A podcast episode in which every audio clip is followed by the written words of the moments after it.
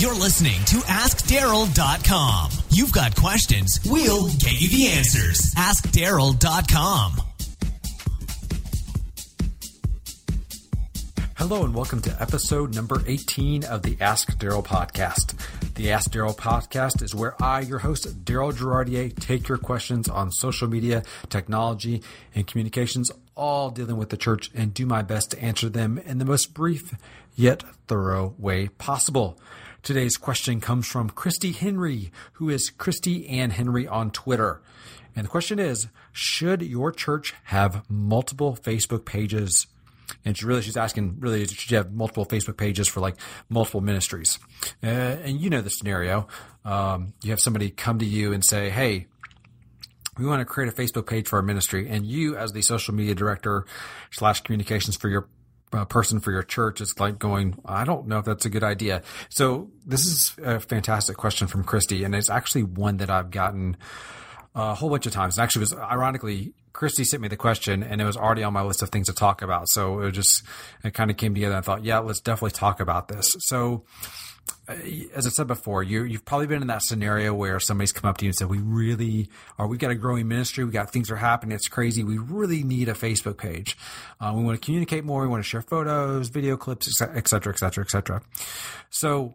Um, what do you do? Well, let me kind of walk you through some of the things that you need to do in order to make this happen. If you decide this is what you want to do and then i'm going to kind of walk you through conversation you need to have some ground rules you got to lay down and then um, i'll kind of give you my word of caution towards the end. Uh, so when you have this conversation about somebody wanting a facebook page i think you need to sit down with them and you need to talk to them about well, actually what a facebook page is a fan page is if you will um, that it's not a homepage it's not like a website homepage where people are going to come and visit it all the time, but instead it's an outflow of content that they're going to put into the page. In other words, they put content on the page and it flows into people's news feeds. A lot of times I've noticed that ministry leaders don't understand the difference between the two. And so they think it's like having their own web page. And it's not because you're not going to get the same amount of traffic that you normally would get on a web page. It, um, Google doesn't index your Facebook fan page, um, from what I can, from what I understand. So I don't think it's really functions the same way. Um, so you're first off, you're going to have to understand a mind shift from them that, hey, it's not like a normal web page. Two, they need to understand that there is going to be a a considerable amount of work to keep a Facebook page up and running. And the question you need to ask them is, is are you willing to do the constant upkeep? Now, first, everybody says they're, they're willing to do it. They're willing to do their work. It's a lot like a kid getting a dog. You know, yeah, dad, yeah, mom and dad, I'll take care of the dog. And three weeks later, mom and dad are up at 4 a.m. taking care of the dog. And that's sometimes how a Facebook page can be. Like first people start out saying, yeah, I can do it. I can do it. And then when you ask them to really dive in and create consistent content, it kind of falls apart.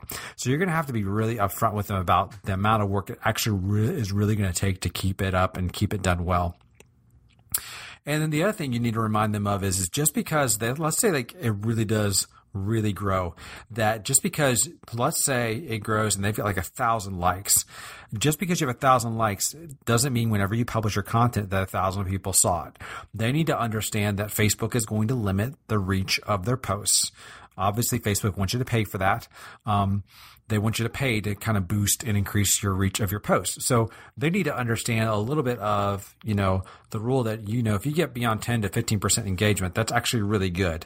So you're going to have to kind of set expectations for them on how well their content actually will do on Facebook.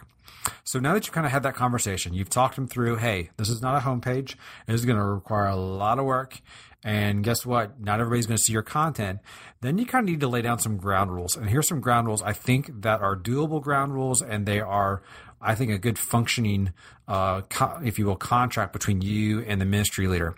Uh, first thing, uh, if the Facebook page is dormant more than 30 days, you might need to pull it down.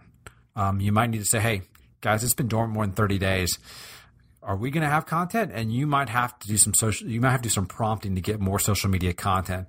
Um, that puts more burden on you as the person who's running communications for your church. But the reality of it is, is you're going to have to keep an eye on that. And the agreement I think you need to make is there are certain markers that these markers are not hit, in other words, hey, if I don't see content of our 30, 45, 60 day period, then you know what? We need to take the Facebook page down. Uh, I think by giving that kind of an agreement that uh, in terms of how much content's going to go out and, and, and how, and how often it kind of gives you the leverage you need to uh, properly make sure the brand is being represented well on Facebook. Uh, number two, you need to make sure that you're the admin on the page. Okay.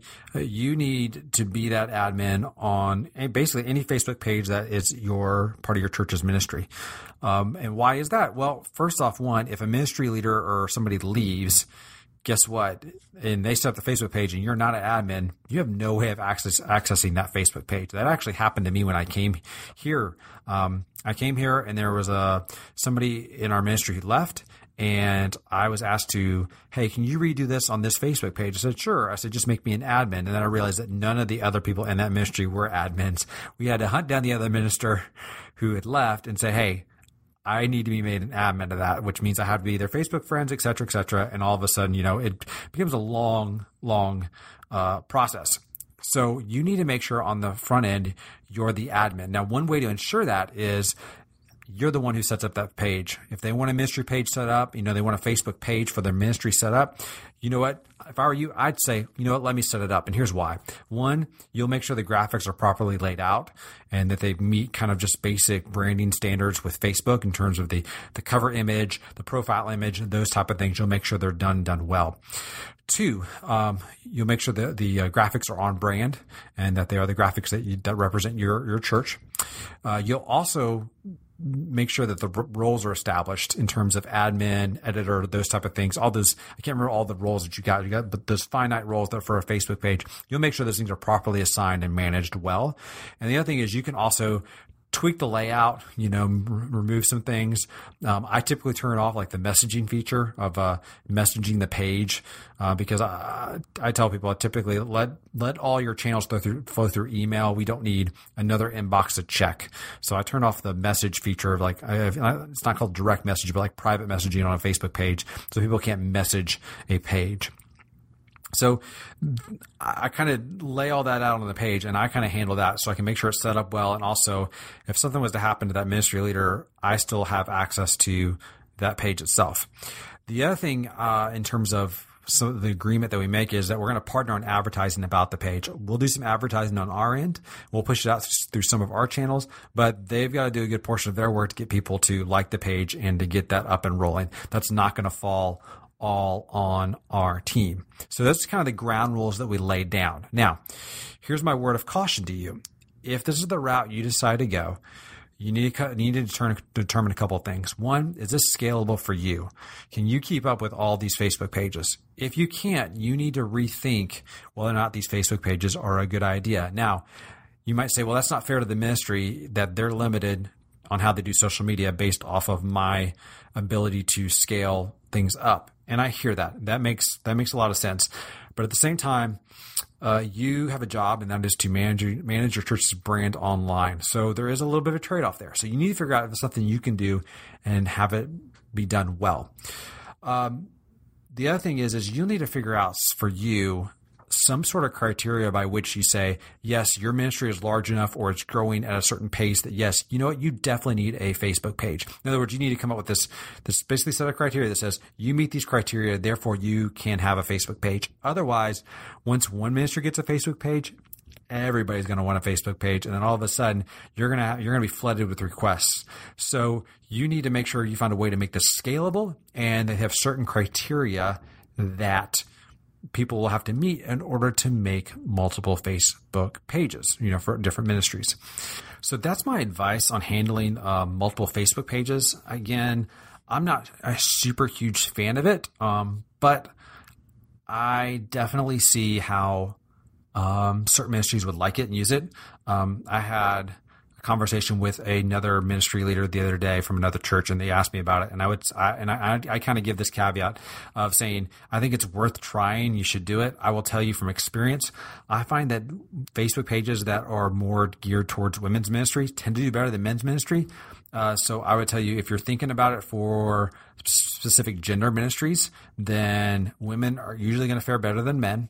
Um, in terms of age group ministries, children typically do better in the sense that when you have VBS week and those type of things, you can post pictures of kids, uh, assuming you got photo permission to do so, and that usually drives a lot of traffic. So there's some again, there's some positives to it. Um, it, kind of kind of helps your ministry dip their toes in the social media waters. And again, the negative is is that you're going to have to think about how you can scale out and manage that brand and manage it well. So hopefully, I answered your question about how you handle multiple Facebook pages for your church. So if you got a question for me, head on over to askdarrel.com. That's A S K D A R E L.com or you can direct message me on Twitter. I'm at D-G-I-R-A-R-D-I-E-R on Twitter, or you can use the hashtag AskDarrel. Don't forget, uh, we're also on iTunes, and you can rate us there. We're also on Stitcher. If you are on an Android device and you don't have iTunes, you can use Stitcher. Alrighty, so thanks so much for the question, and I can't wait to talk to you next week. Thanks. Bye. Thanks for listening to AskDarrel.com. Don't forget, if you've got questions, go online and submit them to AskDarrel.com.